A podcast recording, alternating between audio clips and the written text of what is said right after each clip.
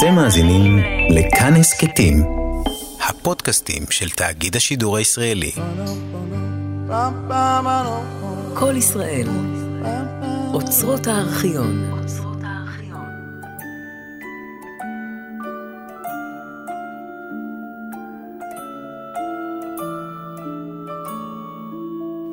הדכדוך, חלם לצחוק. מילים שמנסות לגעת, והפעם על יצירתו של הסופר והמחזאי לואיג'י פירנדלו. משתתפים פרופסור יוסי יזרעאלי, אנג'ליקה עדנה קלו לבנה ודוקטור אשר סלע. קטעי קריאה זוהר סדן, מראיינת ועורכת רותי קרן. אי אפשר שלא לצחוק, או לחייך לפחות, להשתאות בוודאי אל מול ההומור הדק, החד, המדויק, ועם זאת המכאיב כל כך שעולה מתוך אה, סיפוריו של הסופר והמחזאי סיציליאני, לואיג'י פירנדלו. אבל האם אנחנו צוחקים באמת? או שהצחוק מותר לנו רק בחלום? אולי זו אבית הבכי שנראה כמו צחוק? אולי זו מסכה? האם הצחוק הוא אכן צחוק? שהרי אם האהבות הן ללא אהבה, אם הטירוף הוא השפיות עצמה, אם נוכחות המתים חזקה לאין ארוך מקיומם של החיים, אם מאהבים מורדים בתפקידם ובעלים מקורננים מטפחים את הקרניים שהצמיחו, אם דמויות מבקשות מן המחבר שיכתוב אותם, איזה עולם, איזו מציאות בעצם נגלית לפנינו? מה זה מציאות? השאלה שאני רוצה לשאול בעצם היא מהי נורמטיביות?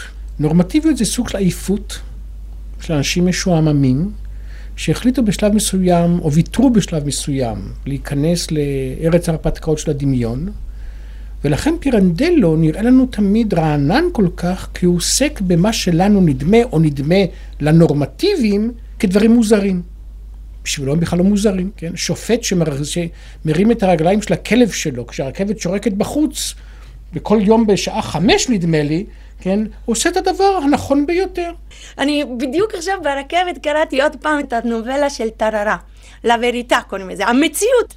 אז טררה הוא איזה עיקר פשוט, הוא יודע כל החיים שאשתו בוגדת לא. טרדיש, בוגדת בו. ועד שיום אחד יש את הסקנדל, אשתו בוגדת בו עם מישהו, איזה סיניורטו כזה, מישהו מאוד uh, מפורסם מהכפר, ואז האישה, אשתו, מגלה את זה, הולכת לא, לאיש הזה, הוא אומר, מה אתה לא עושה כלום? אשתך בוגדת עם בעלי. אז מה הוא עושה? הוא חייב להרוג את אשתו. והוא אומר את האמת, כן, הייתי צריך להרוג אותה, לי לא היה אכפת לי, אבל הייתי חייב. כי... עכשיו, זה המציאות העגומה, כאילו, הוא... הוא קורבן של מציאות שהחברה החליטה בשבילו. מין הומור עצוב, וזה בעצם המציאות שהוא מתאר. כן, ודאי, ההומור הוא אלמנט מרכזי בכל היצירה של, של פירנדלו, עד כדי כך שהוא כתב uh, מסה uh, פילוסופית על ההומור, ההומוריזם. Uh, בתקופה uh, שבאותם הזמנים עסקו גם פילוסופים אחרים, כמו ברקסון, על מה זה הומור, וגם פרויד כתב את הספר המפורסם על ההומוריזם. עכשיו, בשביל פרויד, בכל זאת, ההומור הוא פורקן, הוא דרך uh, למצוא uh, איזושהי הנאה רגעית ולתת דרור לרגשות. בשביל ברקסון, לעומת זאת, ההומור הוא סוג של סרקזם שבא בעקבות עונש חברתי. ופירנדלו הוא מאוד קשוב לתגובה של החברה, להתנהגות האנושית. ולכן ההומור הוא בא תמיד עם סוג של אכזריות על דברים שיוצאי דופן, ומקבלים מיד תווית ועונש חברתי על הסובבים אותו, את הדמויות. של, ה, של הספרים שלו. אז שלום לבמאי והמשורר יוסי יזרעאלי, לבמאית אנג'ליקה עדנה קלו לבנה, שעבודת הדוקטורט שלך כל כולה עוסקת בפירנדלו, ולדוקטור לספרות איטלקית אשר סלע. לואיג'י פירנדלו, זוכה פרס נובל לספרות, מאמת אותנו שוב ושוב באמצעות יצירתו הפורה, המגוונת, עם המציאות הכה מתעתעת ועם יציבותה ועוצמתה הנוכחת של האשליה. קובץ הסיפורים אהבות ללא אהבה בתרגומה של אורה אייל שרואה אור בימים אלה הוא הזדמנות נפלאה אולי לבחון איש איש את האמת שלו ולהתוודע אל היוצר הנפלא הזה ואל יצירתו המקורית בעלת ההשפעה הגדולה על הספרות, התיאטרון והקולנוע. אז הצחוק, הפריבילגיה הזו להתענג, ליהנות ממשהו, אפשרית לפי פירנדלו אולי רק בחלום, וזו אולי נחמה גדולה שלפחות יש לנו חלומות, פנטזיות, ששם הכל אפשרי, אבל מצד שני זה מאוד מאוד עצוב לגבי המציאות שאנחנו צריכים לחיות, לא?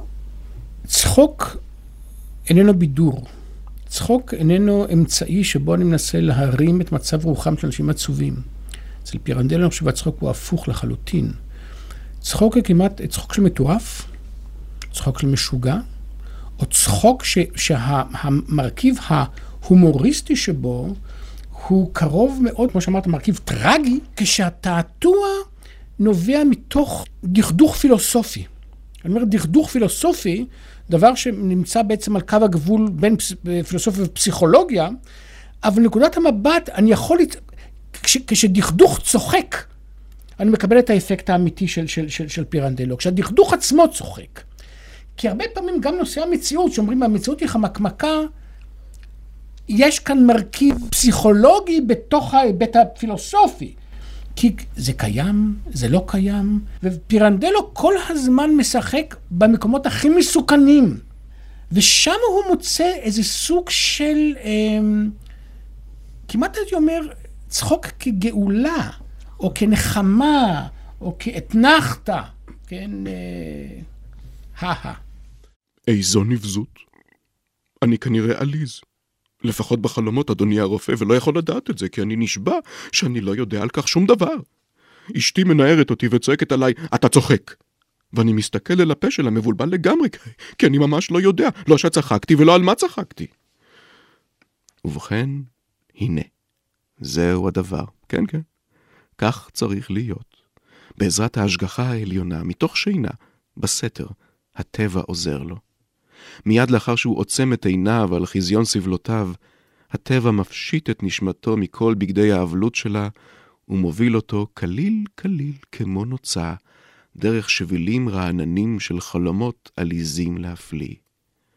זה נכון שהוא שולל ממנו באכזריות את זכרם של מי יודע אילו תענוגות מרנינים, אך בכל אופן הוא ודאי מפצה אותו. ובדרך לא מודעת משקם את נשמתו, כדי שביום שלמחרת יהיה נכון לשאת את מצוקותיו ואת סבלות גורלו. נחמה מרה בכל זאת, כי השקפת עולמו של פירנדלו אה, מאוד מאוד צינית, והזכרנו את אה, העובדה שהוא קיבל את פרס נובל ב-1934, אה, כשנודע לו על זכייתו בפרס החשוב הזה, הוא הגיב במשפט הבא, שטויות, רק שטויות, וצחק. הצחוק הוא האלמנט שמראה ומגלה את חוסר המשמעות של העולם.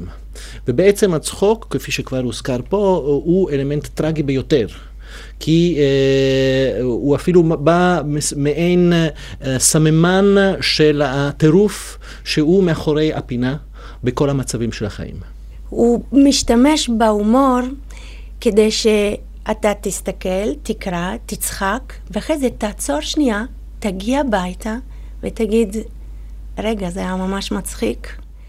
והדמויות שלו הן כל כך מציאותיות וכל כך עגומות, כל כך עצובות, יש בהן כל כך הרבה טרגדיות, כל, כל כך הרבה דרמות קורות לאנשים האלה, ו...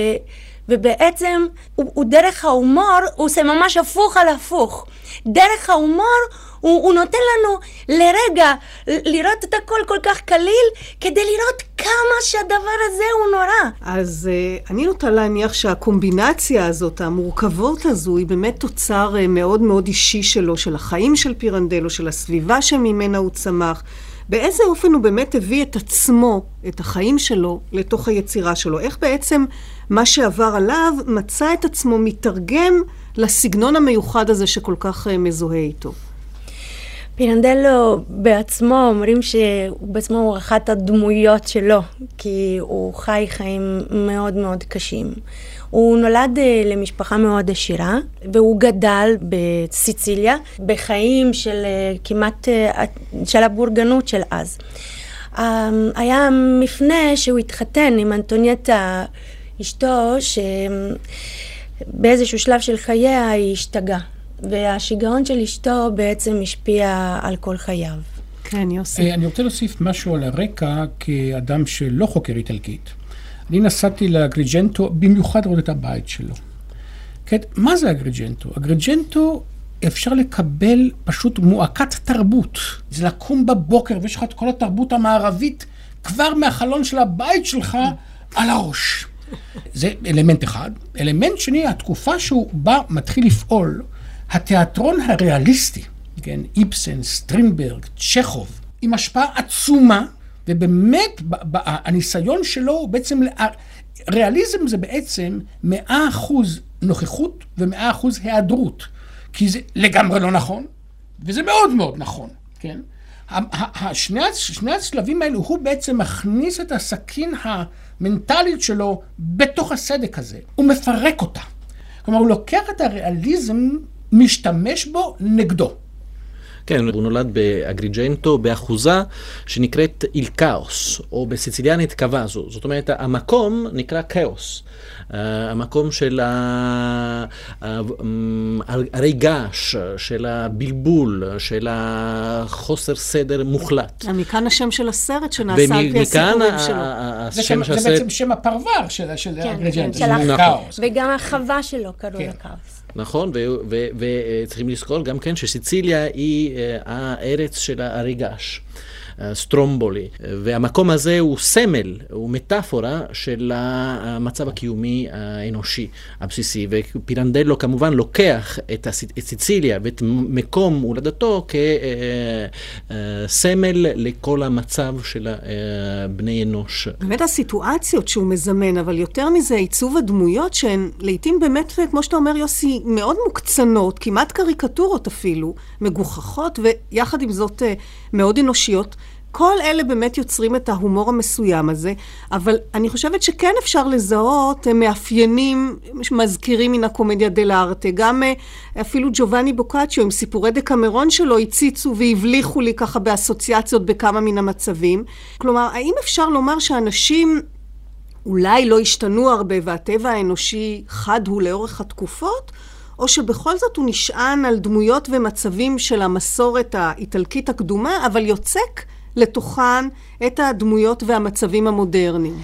אני חושבת שזה כל כך אקטואלי, גם היום, כל מה שהוא כותב, כי הוא מדבר על יצרי אדם, והיצרים של בן אדם הם תמיד אותו דבר. אני הייתי כן, רוצה, כמובן בקובץ הסיפורים, נובלה פרוננו, סיפורים לשנה, יש קשר ישיר למסורת האיטלקית שהתחילה עם בוקאצ'ו, לספר מאה סיפורים במהלך עשרה ימים, ופה לספר סיפור אחד במשך כל ימי השנה.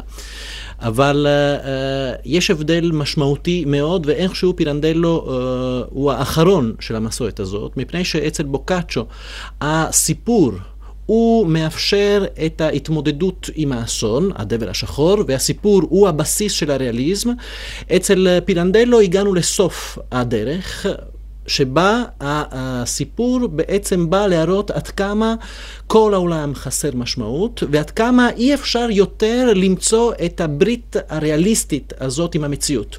זאת אומרת, יש זרות מוחלטת עם העולם וזרות עם האחר, ויותר גרוע מכל, זרות עם עצמי, עם האני. אני כבר לא מזהה את עצמו כוודאות או כעובדה אה, מוגמרת, והוא מתפרק באלף דמויות, וכל אחד הופך להיות אונו נסונו צ'נטומילה. אחד, אף אחד, או אלף אנשים. זה מעניין. מה שאשר אומר, כי הרי פרדלו התייחס לדמויות כדבר אמיתי. כי זה הפוך על הפוך עוד פעם, כן? נכון. כשהוא יוצא לחופשה, הוא תולה על הדלת פתקה, הוא לא מקבל דמויות בין התאריך הזה והתאריך הזה. כלומר, אז מה, הוא, הוא, הוא משוגע?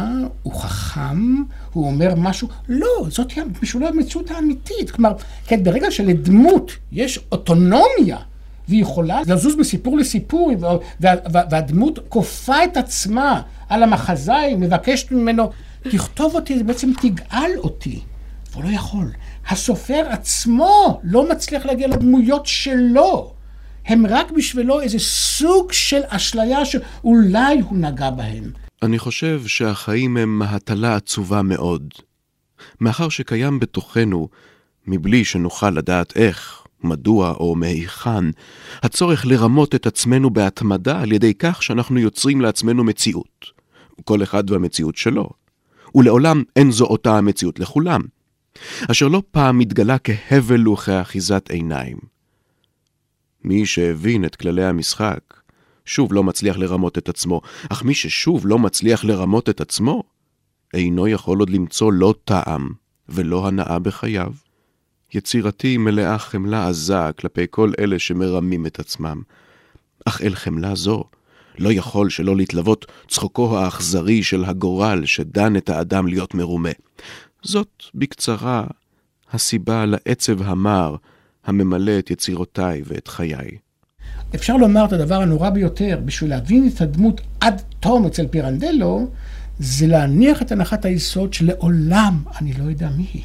יש משהו במפגש, בעיקר בסיפורי אהבה, אהבה ללא אהבה. כל מפגש דרמטי או ספרותי אצל פירנדלו, אני מאמין שעקרונית בכלל בספרות או בדרמה, זה מפגש מהסוג הבלתי אפשרי.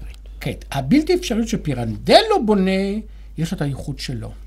מפני שאם יש מסתורין גדול בעולם, זה המסתורין של האחר. גם בן זוג, בעל ואישה, שלכאורה הם מכירים זה את זה, המסתורין המוחלט, מי את האישה ששוכבת על ידי כל, מתעוררת על ידי כל בוקר?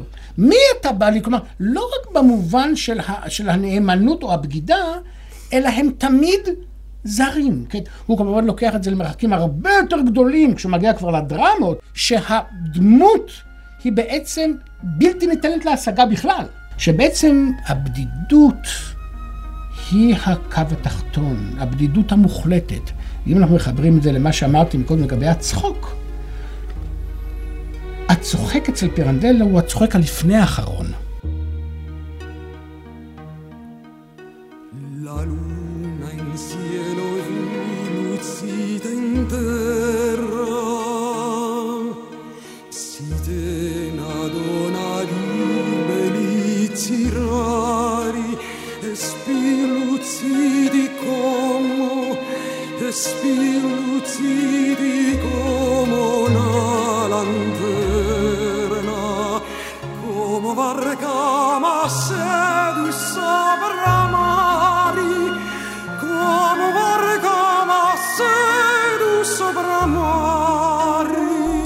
מילים שמנסות לגעת, רשת א' של כל ישראל, והפעם על יצירתו של הסופר והמחזאי לואיג'י פירנדלו, עם פרסום קובץ הסיפורים אהבות ללא אהבה. יוסי יזרעאלי, אנג'ליקה קלו ואשר סלע, אני רותי קרן.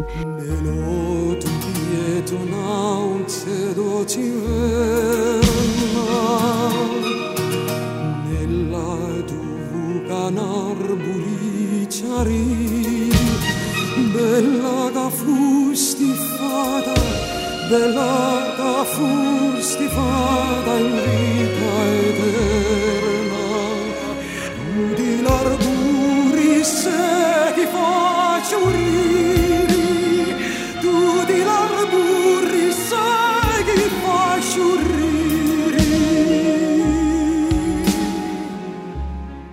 וכמה אנחנו רואים את הבדידות הזאת גם לאורך כל הסיפורים האלה של אהבות של ללא אהבה. כולם בודדים. כולם. בעצם ישנה איזו תחושת אבסורד מוחלט ששורה על הסיפורים, והיא יוצרת איזו ניגודיות פרדוקסלית בדיוק בגלל הזהות שמתקיימת בין מצבי האבסורד לבין המציאות שאנחנו מכירים. אבל בואו רגע ננסה לפרק את העניין הזה של תפיסת המציאות, כי באופן די עקבי, פירנדלו מעניק כוח ונוכחות בלתי ניתנת לערעור לאותם דברים שאינם קיימים. כמו למשל הבעל המת בסיפור המנוח, שנוכחותו חזקה יותר משאי פעם אה, יהיה קיומו של הבעל החי. אפילו כשהוא בורח, מתוסכל אל המאהבת, הוא פוגש אה, את המנוח בתוך התליון שעל אה, צווארה. כך גם לגבי אה, רעייתו המתה של האלמן שיוצא מן הבית. כל המאוויים, החלומות, הדמיונות, הזיכרונות, הקנאה, שהרי האהבה מתקיימת רק במצב הצבירה של הקנאה ואף פעם לא בצורה הגולמית הטהורה שלה. וכל אלה יש להם קיום הרבה יותר חזק מן הקיום הקונקרטי. למעשה, אה, כמו שאתה אמרת, יוסי, הטירוף הוא אולי המצב השפוי ביותר. או כפי שפירנדלו עצמו כותב אה, בסיפור לפי התור, אה, משוגע אחד יודע על מה שקורה בבית שלו יותר מאשר מאה שפויים יודעים על בית של מישהו אחר. בעצם זה נראה יותר כמו חשיפה מכאיבה של המסכה, זה להביט במראה על הפנים האמיתיים שלך. אני לא יודע אם יש דבר כזה. אני חושב שהרבה פעמים התחושה שלי זה כמו שאנחנו לוקחים חפץ ושמים אותו בין שתי מראות, הוא מתרוצץ, הבבואה מתרוצצת, ואז אני מוציא את המראות ונשאר לי בבואה בלי ראי. כן, כלומר, אין לי נקודה ארכימדית, אני מדבר על סיציליה, כן, כלומר, כלומר אין, לי, אין, אין, לי, אין לי מקום שממנו אני יכול לראות את הדברים. ואז הוא הולך בעצם אל הכאוס כדי להתחיל לראות את הדברים מההתחלה. אובדן הזיכרון והעבר, המקודם. כלומר, אי אפשר להגיע לשם, אין לי ויזה, לא לאחר ולא לעבר. כלומר, וזה בדידות נוראה. מה שנשאר זה רק לצחוק. אני חושבת שאחד המטרות של פירנדלו היה ממש זה, לפרק. הוא מאוד מאוכזב מכל מה שקרה עם העולם הבורגני. הוא בא מיד אחרי הפוסט Risorgimento, מה שנקרא, אחרי כל הבועה היפה שהבורגנות הבטיחה, כל העתיד הוורוד, והכל מפורק בכוונה כדי להוריד את המסכה ולפרק את המסכה לאלף חתיכות. כי יש המון המון המון אכזבה. השאלה, מה יש מתחת למסכה? כן, אין כלום. או עוד מסכה. לפיו יש עוד מסכה ועוד מה... באמת זה, אחד, אף אחד, מאה אלף. ויכול להיות גם בגלל זה שהוא, אולי לשאלה שלך, חוזר הדמויות האלה שהן אה, כבר לא קיימות, אבל הנוכחות נכון. שלה, שלהם היא כל כך כבדה כל הזמן, ו- ואנחנו לא מצליחים להשתחרר מהדבר הכבד הזה, ש- שכל הזמן כמו רוח רפאים רודף אחרינו, ו- ו- ו- ונכנס לנו לתוך החיים, ומבטל את הזהות שלנו. אבל רוח הרפאים, או הדמויות, או הפיקציה, היא הרבה יותר אמיתית מהמציאות. בדיוק, זהו. כלומר, הדמויות שבאות, באות לשש דמויות נכנסות לתיאטרון ואומרות, אנחנו הרבה יותר אמיתיים ממכם. אתם, אתם, אתם כלום, אתם משתנים. אנחנו, לא רק יש לנו את היתרון שאנחנו קיימים יותר מכם, לנו יש גם את הטרגדיה שאנחנו לא משתנים. אני חושב שמה שהוא אומר בצורה שהיא גם טרגית וגם אה, כאילו בלתי ניתנת לתפיסה, שהאומנות היא המציאות האמיתית. זאת אומרת, הפיקציה הוא המציאות. כן, זה דבר שאי אפשר לתפוס אותו. הדמות הספרותית יותר אמיתית מהאדם המציאותי.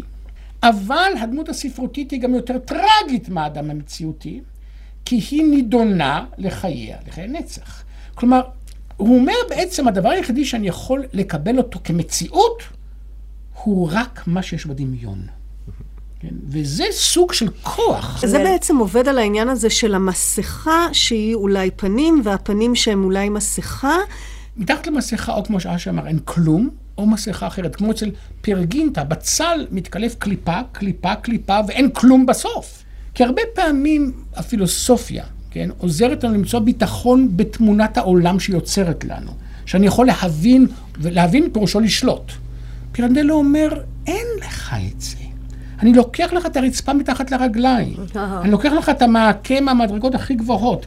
אתה בעצם נמצא באמצע האוויר, אתה, אתה כלום. תראו, יש באמת, יש משהו מאוד מתעתע, משהו מאוד מאוד חמקמק, ואתה אמרת לי, אשר, ששנים התנהלו ויכוחים נוקבים, האם מה שפירנדלו כותב זה ריאליסטי או סוריאליסטי. בוודאי, אני חושב שהשאלה והדיון הזה על הריאליזם של פירנדלו הוא דיון חסר משמעות איכשהו. אבל זה נכון שבמסורת האיטלקית העניין הריאליסטי במאה ה-19, במאה ה-20 היה מאוד חשוב, והיה סוג של אות כבוד להגיד לסופר שהוא ריאליסטי, ומהרגע שפירנדלו קצת חמק מהגבולות של המסורת הריאליסטית האיטלקית, הוא גם קצת נענש. אה, צריכים להגיד שפירנדלו זכה בתהילה יותר אה, מחוץ לגבולות איטליה מאשר באיטליה עצמה, ורק בעקבות הפרסום שלו בארצות הברית, בצרפת, בגרמניה, אז אחרי מלחמת העולם השנייה הוא קצת התגלה מחדש. אה, זה בגלל האלמנט הלא ריאליסטי של הספרות שלו. אבל מצד שני, ולזה אנחנו צריכים להודות ליאונרדו שאשה, אה, אחד הסופרים הגדולים של סיציליה אה, של אה, המחצית השנייה של המאה ה-20, שדווקא הוא אמר, לא, אתם לא מכירים את פירנדלו כמו שצריך, כי אתם לא שמתם לב עד כמה פירנדלו הוא קשור ומשורש מושרש במציאות הסיציליאנית. בסיציליה הדמויות שהוא מתאר הן דמויות ריאליסטיות ביותר. השיגעון הוא חלק מהאופי הסיציליאני. סיציליה היא, היא מדינה לא רק של הרי געש, כמו שהזכרנו קודם, אלא גם כן מדינה איכשהו מכוסה מש... אה, זהות. היא הייתה הארץ, המעבר של כל הגלים של כיבוש אה, זר, אה, דרך הערבים, יוונים, יוונים אה, צרפתים, נורמנים, אה, ספרדים, כולם עברו על סיציליה, ובעצם הזהות הסיציליאנית היא סוג של מסכה חיצונית. מולטי קולטורלית ממש. כן, מולטי קולטורלית שבסופו של דבר מסתירה אה, ריקנות גדולה. וזה בא לידי ביטוי בהרבה מהסיפורים של פירנדלו, וכמובן אולי בין המפורסמים ביותר, רומן קצר שנקרא אילפו מתיה פסקל, שבאמת הדבר הבטוח היחיד שיש לדמות המרכזית, לגיבור של הסיפור, זה שיש לו שם, מתיה פסקל. אבל חוץ מזה, הוא כל הזמן מנסה להזכיר לעצמו את השם, כי uh, מעבר לשם הוא לא בטוח מי הוא בכלל ומה תפקידו בחברה. יום אחד הוא בעל, uh, יום אחר הוא מהמר, אחר כך הוא מתאהב, אין לו uh, תעודת תעודת זהות, אין לו כלום. ואז הוא חוזר על השם, אבל השם הוא כבר פלטוס ווצ'יס, הוא סתם רוח חולפת, וזה כבר לא מאפשר שום אחיזה במציאות. קובץ הסיפורים הזה שמו אהבות ללא אהבה. ושוב, קיום אי האהבה חזק יותר מן האהבה שבאמת לא מופיעה כאן ולו פעם אחת. אפילו המאהבים בסיפורים האלה, בניגוד אולי לקונבנציה, הם לא יוצרים אלטרנטיבה נניח למערכות הנישואים שאולי נשחקו. יש איזה מין אימפוטנציה מאוד חזקה לגבי רגש האהבה, גם לגבי האירוטיקה אגב, לעומת הקנאה שהיא מלבלבת והיא פורחת והיא יצרית ועסיסית. Tante volte la signora Piovanelli, conversando dopo cena col marito, aveva fatto l'augurio che se, per disgrazia, uno dei due dovesse morire prima del tempo, ma fosse morto lui, lui, lui sì, anziché lei, per il bene dei figlioli non per sé ben inteso. Con qual sorriso aveva accolto quest'augurio della moglie Teodorio Piovanelli, arrotondando sulla tovaglia pallottoline di mollica. בשיחותיה עם בעלה אחרי ארוחת הערב, העלתה הגברת פיובנלי פעמים רבות את הטענה שאם חס וחלילה נגזר על אחד מהם למות בטרם עת, עדיף שימות הוא. כן, הוא, הוא, הוא, ולא היא. בגלל טובת הילדים כמובן, לא בגללה. הוא חייך כדי לפוגג את המרירות, ובעיניו הכנועות, החברות, המרוככות והמיוסרות, בתוך הצוהר והאדמדם של ריסה ושל שערו נראה כשואל, אבל למה? למה? היפה שלי. למה תמיד טוב יותר בשביל הילדים? כלומר, לא טוב יותר, אלא רע פחות, הייתה אשתו טוענת. שימות האב, ולא האם. אבל תרשי לי, תרשי לי, נכון, אני אומר, אמא היא אמא. אמא יש רק אחת, והיא שווה פי מאה. מה אני אומר פי מאה? פי אלף יותר מאבא בשביל הילדים, בסדר? אבל האהבה, האהבה היא גם משהו, וה... זאת אומרת, איך נקרא לזה? הפרנסה. מה הקשר לפרנסה? קפצה אשתו. והוא, פיובנלי, המשיך מיד, תרשי לי, תרשי לי, אני, אני מתכוון, אני מתכוון, אני, אני מתכוון באופן כללי, כללי, אנחנו לא, אנחנו לא מדברים כמובן על עצמנו עכשיו, אנחנו, תודה לאל, בריאים, באופן כללי, קחי משפחה קטנה. וחסרת רכוש, שמתפרנסת אך ורק מהמעט שמרוויח ראש המשפחה. הוא, ראש המשפחה, מת. ואז מה? מה תעשה האלמנה כדי לפרנס את הילדים? אהה, האישה נשענה לאחור והושיטה את ידיה לפנים, כאומרת שלזאת בדיוק ציפתה ממנו, ואז השיבה. אני מבינה את הטיעון שלך. מה הדבר הגרוע ביותר שאלמנה יכולה לעשות? נו, נו, תגיד, תגיד אתה בעצמך. אמ... אמר פיובנלי ומשך בכתפיו במקום לדבר. הוא היה בטוח שגם אם יגיד את מה שאשתו רוצה לשמוע, היא תמיד תביא אותו להכיר בכך שהטעות בידיו. היא תמצא לה בעל חדש, נכון? שאלה לבסוף האישה. טוב, אז בשביל הילדים זה יהיה פי אלף פחות גרוע אם האם תתחתן שוב מאשר עם האב, מכיוון שאב חורג תמיד עדיף פי אלף מאם חורגת, ואת זה כולם יודעים. בסדר, בסדר, אני מסכים, אבל תרשי לי. פיובנלי התפתל כמו כלבלב שמבקש מחילה. אה, תסלחי לי, אה? תסלחי. אבל לא נראה לך שבזה, ש... שבזה את בעצם אומרת ש... תראי, אני אומר את זה בשבילך, כי אני יודע שאת חושבת את ההפך. את בעצם אומרת שגבר בדרך כלל עדיף מאשר אישה? אני? דבר כזה? התפרצה אשתו וזינקה ממקומה. מי אמר לך את זה? להפך, אני מתכוונת להגיד, כמו שאמרתי תמיד, שהגבר, או שהוא חיה רעה, כן, כן, כן, כן, תסלחי לי, או שהוא אידיוט שנותן לנשים להוביל אותו באף. באופן כללי, זה, זה, זה, זה, זה נכון, כן, כן, אבל תסלחי לי, בלי באופן כללי, בלי לרוב ובלי בדרך כלל. ואני אוכיח לך את זה. את, את, את לא אומרת את זה עליי, אני מקווה, כן? הרי, הרי את יודעת טוב מאוד שאני... אתה? הטיחה אשתו. אתה? הרי אתה תהיה הראשון. אתה, אם אני אמות, אתה כבר מחר, הרי אתם כולכם אותו דבר. ילדים מסכנים שלי, מי יודע לאיזה ידיים יפלו עם איש כמוך. אתה רואה? בגלל זה אלוהים צריך לעשות בחסדו שאני לא אמות לפניך. תסלח לי, אבל אני, שתדע לך לטובת הילדים, צריכה קודם כל לראות אותך מת בעיניים שלי, ואני גם אבכה עליך. או, אתה יכול להיות בטוח שאני אבכה עליך. תיאודורו פיובנלי הרגיש שליבו מתפוצץ. כן, כן, כן, זה, זה גם מה שאני הייתי רוצה. כן. זה גם מה שאני מאחל. הוא המשיך לחייך באותו אופן, קם ממקומו ליד השולחן ועמד מול החלון כדי לנשום מעט אוויר. Tu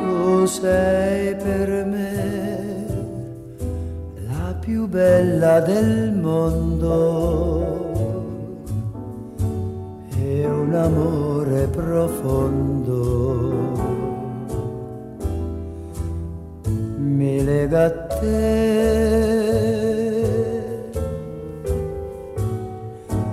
Tu sei per me una cara bambina, primavera divina.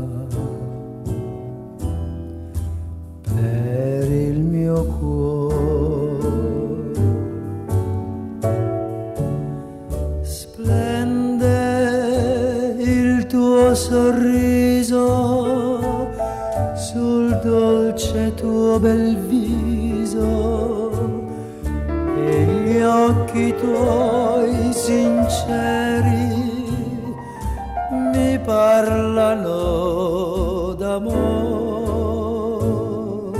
tu sei per me la più bella del mondo profondo mi lega a te.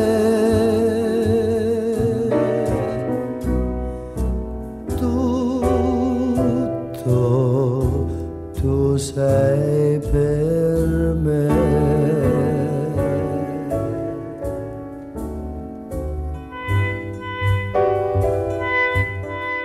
Pirandello לא מאמין שאפשר להגיע לאיזושהי אמת מוחלטת. וזה מאוד, אה, מאוד נוגע ללב. יש אלמנטים שמזכירים אה, באופן מובהק את, את תורתו של לקאן.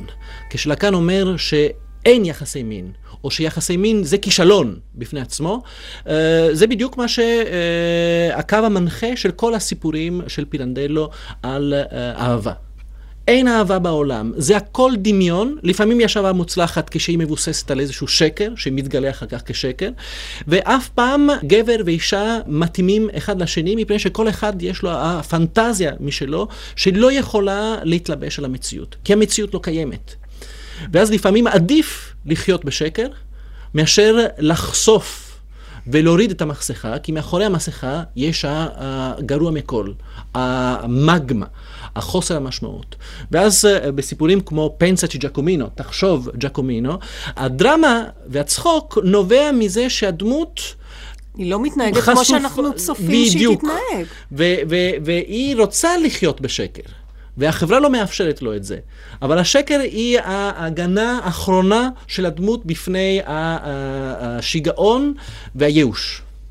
יחד עם זה, אני רואה בסיפורים האלה מין כמיהה לאהבה אידיאלית, שאולי גם פירנדלו בעצמו בחיים הוא, הוא, הוא, הוא רצה, הוא חלם עליה. והרבה מהסיפורים שלו היו על אהבה. אני לא יודע אם זה כמיהה לאהבה, או הבנה אפריורית. שאהבה היא בכלל דבר בלתי אפשרי. כן, הדמויות של פירנדלו uh, uh, מתחילות כולן, ואולי גם פירנדלו בחיים שלו, uh, על ותרנות. הן מוותרות לפני שאפילו ניסו. ואז הכישלון הוא לא... uh, בסוף תהליך מסוים, אלא הכישלון והפספוס של החיים הוא נקודת התחלה של הסיפור עצמו.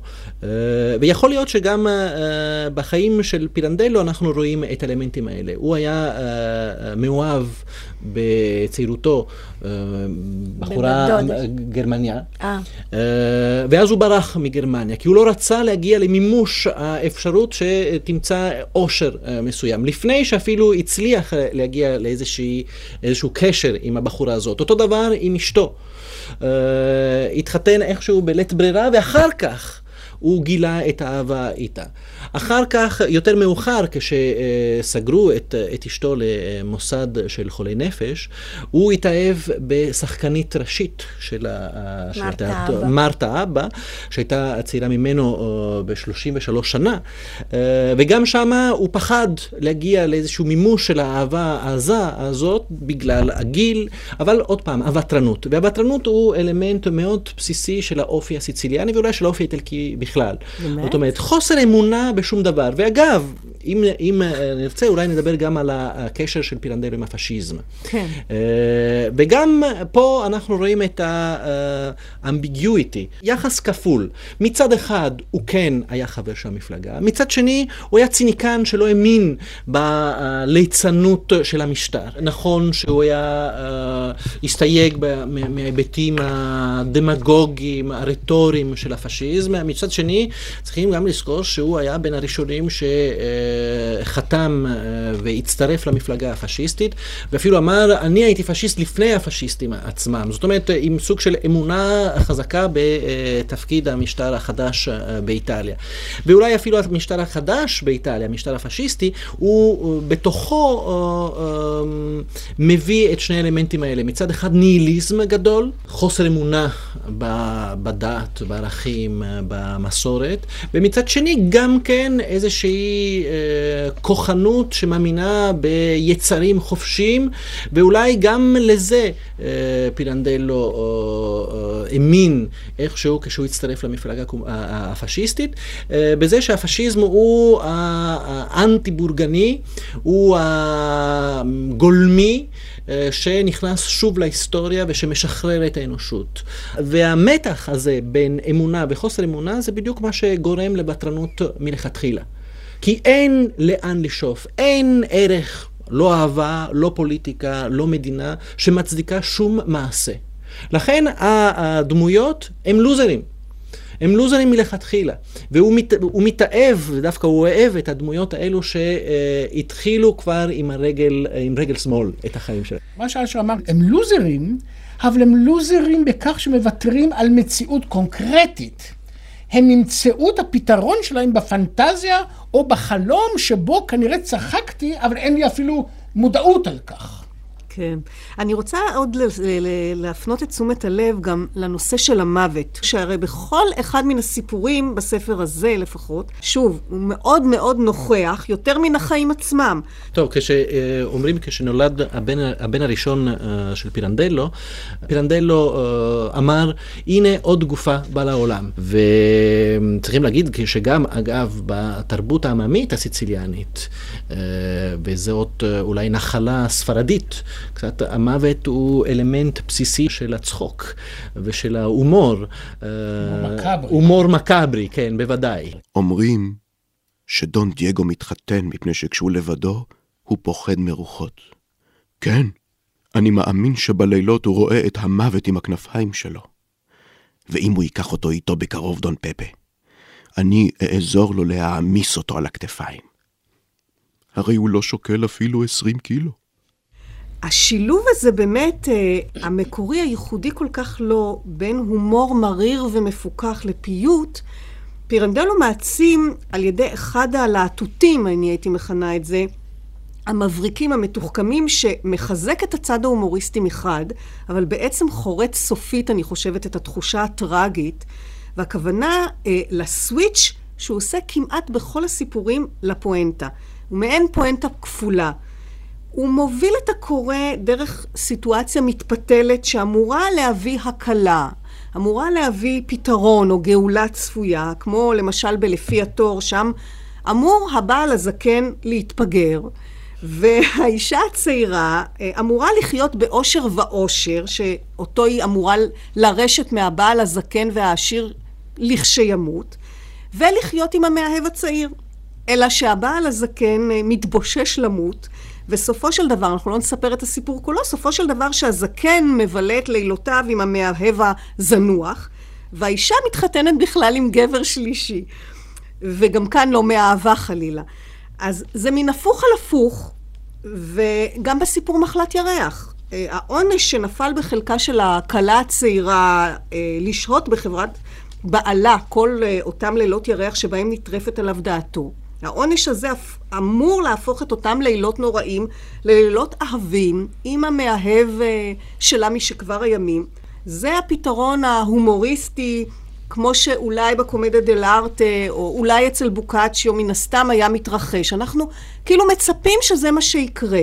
אלא שגם כאן, על הפואנטה שאמורה לה, להגיע, נעשה היפוך נוסף ומפתיע, ואותו מאהב צעיר נבהל, נמלט, מזועזע, הוא רץ אל החותנת אה, שבעצם רקמה את כל הסידור הזה, ומעמיד את הנערה שמשתוקקת אליו אה, על תקן של משוגעת. מה בעצם נוצר מהסוויץ' הזה? ברגע שפתרון נראה כמו תחנה סופית, הוא מיד מבטל אותו.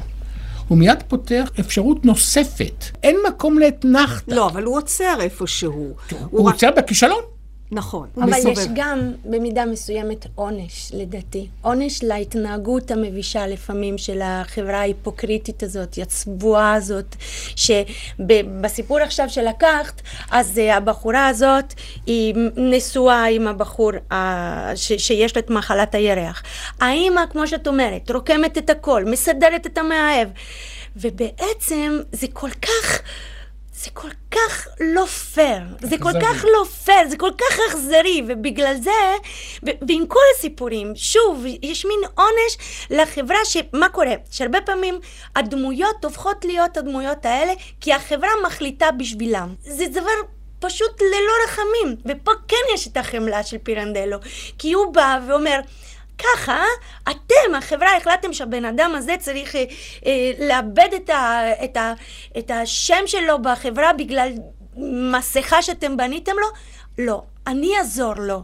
לבנות לעצמו את הזהות שהוא מחפש. כן, יש לו ביקורת חברתית, אבל לא מנקודת מבט של מוסר על. וזה אותה תקופה, פירנדלו כותב, וזה מאוד מעניין דווקא, ש, שבסיציליה הרחוקה והנידחת אה, ממרכזי התרבות הגדולה של אירופה, באותה תקופה יש יוצרים כמו קפקא, כמו עגנון, שגם כן יש להם אותו אלמנט uh, ספרותי של uh, כישלון וחוסר הגשמה uh, מתמיד. אני חושב על סיפור של עגנון, אה, פרנהיים, אה, הוא סיפור פירנדליאני לחלוטין, זאת אומרת, הזרות הזאת בבית. אצל, אצל הקרובים ביותר אתה מרגיש זר לחלוטין, וזה הבסיס של חוסר הגשמה בכל מקום שאתה תהיה. אני, אני רוצה להוסיף זה נקודה קטנה, להעיר את זה מזווית מעט שונה. גם קפקא וגם עגנון, בחלק גדול מהיצירה שלו, מוביל אותנו למקום בלתי צפוי. מה זאת אומרת? התרבות המערבית מחנכת אותנו לאזור מסקני. יש סוף, יש פתרון, יש מוסר השכל, יש שכר ועונש. פירנדל אומר, אין כלום. אני נמצא בעצם במדבר קיומי, שהתבנית שהעולם המערבי ניסה לתבנת אותו, שיש לו משמעות, ולהיסטוריה יש משמעות, ולזמן יש משמעות. הזמן חותר לנקודה פתרונית, אם זה יום, אם זה העולם הבא, אם זה הפנסיה, אם זה הוויקנד, לא משנה, לקראת משהו. הלקראת משהו, אצל פירנדלו, מקסימום יש איזו תקווה מטופשת לקראת, מיש, לקראת משהו, והיא לא מתממשת. אני חושב שהחמלה שדיברת עליה נמצאת בדיוק כאן. אומר, תראו אותנו. אנחנו בודדים על הכדור, על הכדור המתחמם הזה. אנחנו, סיפרו לנו סיפורים, כל, כל, כל, כל המסורת שלנו, שיש סדר וזה הולך לאיזה מקום. אני מצטער מאוד, אה, זה לא נכון, כן? הוא לא, כלומר, ולא שלא מציע דרך אחרת, אין דרך אחרת לפי פירנדלו. ולכן הפסימיות הזו, יש בה משהו מאוד אנושי גם. הכוח הגדול של פירנדלו היא ללכת עד הסוף שאין לו סוף. והוא אומר, מה שאני אומר לכם, הסיפור הפתוח שלי, הוא ה... המדיום עצמו, הוא המסר. פיקציה. הכל פיקציה. כשהתחלנו את השיחה הזאת, אנחנו דיברנו על הצחוק שיכול אולי להתקיים רק בחלום, שרק שם אולי הוא יכול לספק את היכולת להתמודד עם הכאב שמזמן את המציאות בכל רגע, אבל אם דיברנו, אנחנו מדברים באמת על הפואנטה של פירנדלו שכמעט עושה סלטה לאחור ומתהפכת, גם כאן בסיפור הזה אתה צוחק, אה, אפילו הצחוק בחלום הוא לא עונג של ממש, הוא בעצם אשליה. כלומר, גם הגאולה הקטנטונת הזאת לא תהיה גאולה שלמה. יותר מזה, בחלום מסתבר שהוא צוחק על דבר איום ונורא. אידיוטי. לא רק אידיוטי, אכזרי, גם איום ונורא. כן, הוא- הוא צוחק לא במקום. כן? והנה החלום. הוא ראה גרם מדרגות רחב שעליו טיפס בקשיים מרובים ובעזרת מקל הליכה איש ושמו טורלה. חבר ותיק לעבודה, בעל רגליים מעוקמות. אחרי טורלה טיפס בזריזות מנהל המשרד, האדון המכובד רידוטי, שהשתעשע באכזריות בשעה שהיכה במקל את מקלו של טורלה, שמחמת רגליו המעוקמות נאלץ להישען עליו היטב. בסופו של דבר התכופף המסכן הזה, טורלה, שלא היה יכול לשאת זאת עוד, נאחז בשתי ידיו באחת המדרגות והחל לשלח בעיטות, כמו פרד, לעבר האדון רידוטי. זה צחקק בלעג והתחמק במיומנות מהבעיטות, וניסה לתקוע את חוד מקלו האכזרי בישבנו הבולט של טורלה המסכן, בדיוק באמצע, ולבסוף אף הצליח בכך. למראה החיזיון הזה, הוא התעורר עם חיוך שהתאבן בפתאומיות על שפתיו, והרגיש כיצד נופלת רוחו ושוקעת נשמתו. או, אלוהים, האמנם בגלל זה הוא צוחק? בגלל שטויות שכאלה? הוא כיווץ את שפתיו בעווית של תיעוב עמוק, ותהה בינו לבין עצמו. בגלל זה הוא צוחק. זה כל העושר הגדול שבו הוא טובל בחלומותיו. אוח, אלוהים, אלוהים. אך הרוח הפילוסופית ששכנה בתוכו זה שנים, נחלצה גם הפעם לעזרתו. והראתה לו שאך טבעי הוא כי הוא צוחק מדברי הבל, וכי ממה היה רוצה לצחוק? בתנאי חייו היה זה הכרחי שיהפוך לטיפש כדי לצחוק. וכי אחרת, איך הוא יכול לצחוק? כן, היה עדיף לו לא לדעת מה תוכן החלום, ולחיות באשליה של חלום... שהוא נהנה אה, שם. ש, שנהנה ממשהו לא ידוע, שמכפר על החיים. האפרורים אה, שיש לו במציאות. אבל באמת גילוי האמת הוא עוד יותר אה, מחמיר את מצבו העגום. לכן אה, הצחוק הוא, הוא צחוק אה, שמקפיא את הדם יותר מאשר משחרר את היצרים. ואני יותר ויותר באמת מפקפקת בגלל זה בחמלה שלו כלפי המרמים את עצמם, כי הוא לא ממש נותן לנו לרמות את עצמנו, לא עד הסוף. מה שהוא אומר בעצם, אם כולנו פיקציות, אנחנו בעצם קבוצת תמיכה של פיקציות, כן? כלומר, אנחנו נעזור זה לזה, אנחנו כמו צללים שיגעו זה בזה. אה, אני לא יודע אם זה ייצר חום, אם זה ייצר אמפתיה, אבל זה מה שיש וזה הרבה. כן? בשש דמויות כשהם מסתערים איך הם נכנסים לחדר של המחזאי בלילה, והצללים מכסים את החדר, ומתחננים לפניו שייתן להם חיים. הוא לא יכול. הוא לא יכול. כלומר, זה כמעט, זה לא אימפוטנציה יצירתית, זה המצב העקרוני, כן? אני לא יכול ללדת, זה כמו תובע שמנסה להרים את עצמו, מהשערות של עצמו באמצע הים, כן? זה בלתי אפשרי. ברגע שאנחנו מקבלים את חוסר האפשרות ומסתכלים מסביב, אנחנו, תשמע, אנחנו בעצם נידונים לפיקציה, אנחנו דמויות מהלכות, את כתבת אותי, אני כתבתי אותך, ודרך אגב, את לא דייקת לגביי, כן? ואני הוספתי דברים שלא קשורים לך בכלל, כן? מי יודע מה המקור? מי יודע מה הראייה שעליה אני בונה את הקייס? ברגע שאני רואה את זה, זה לא כל כך, זה פסימי, אבל פסימי, וכאן יש את החמלה. אני לא אוהב חמלה שאומרת לי, תשמע, אתה מסכן, בוא אני אעזור לך. לא. אתה מסכן, ואתה מסכן, ואתה מסכן, ואני לא יכול לעזור לך. זה רק מה שיש לי. את יודעת, רק שאני, ככל שאני חושב על הדבר הזה, בדבר הזה פירנדלו, יש פה איזה סוג של תפיסת הזמן או סוף הימים כמעט תפיסה יהודית, לא במובן המשיחי. המשיחי, במשיחיות זה, זה, זה, זה, זה, זאת עייפות היסטורית, זה ברגע שפתאום אין לי כוח אז אני רוצה שיהיה סיום. אין לזה סיום. לסיפור הזה אין סוף. Guarda che luna, guarda che mare, הדכדוך, חלם לצחוק. בתוכנית מילים שמנסות לגעת שמענו על יצירתו של הסופר והמחזאי לואיג'י פירנדלו. השתתפו פרופסור יוסי יזרעאלי, אנג'ליקה עדנה, קלו לבנה ודוקטור אשר סלע. קטעי קריאה זוהר סדן. ראיינה וערכה רותי קרן. tutto il rimpianto nel desiderarti tanto.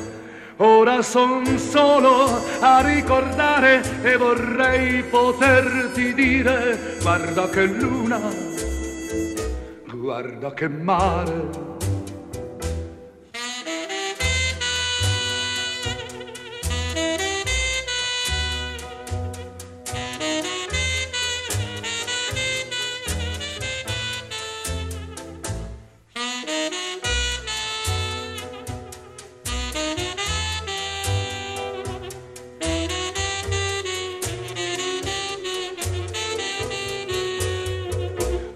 Guarda che luna, guarda che mare. In questa notte senza te vorrei morire. Perché son solo a ricordare e vorrei poterti dire, guarda che luna, guarda che mare, guarda che luna guarda che mare, che luna.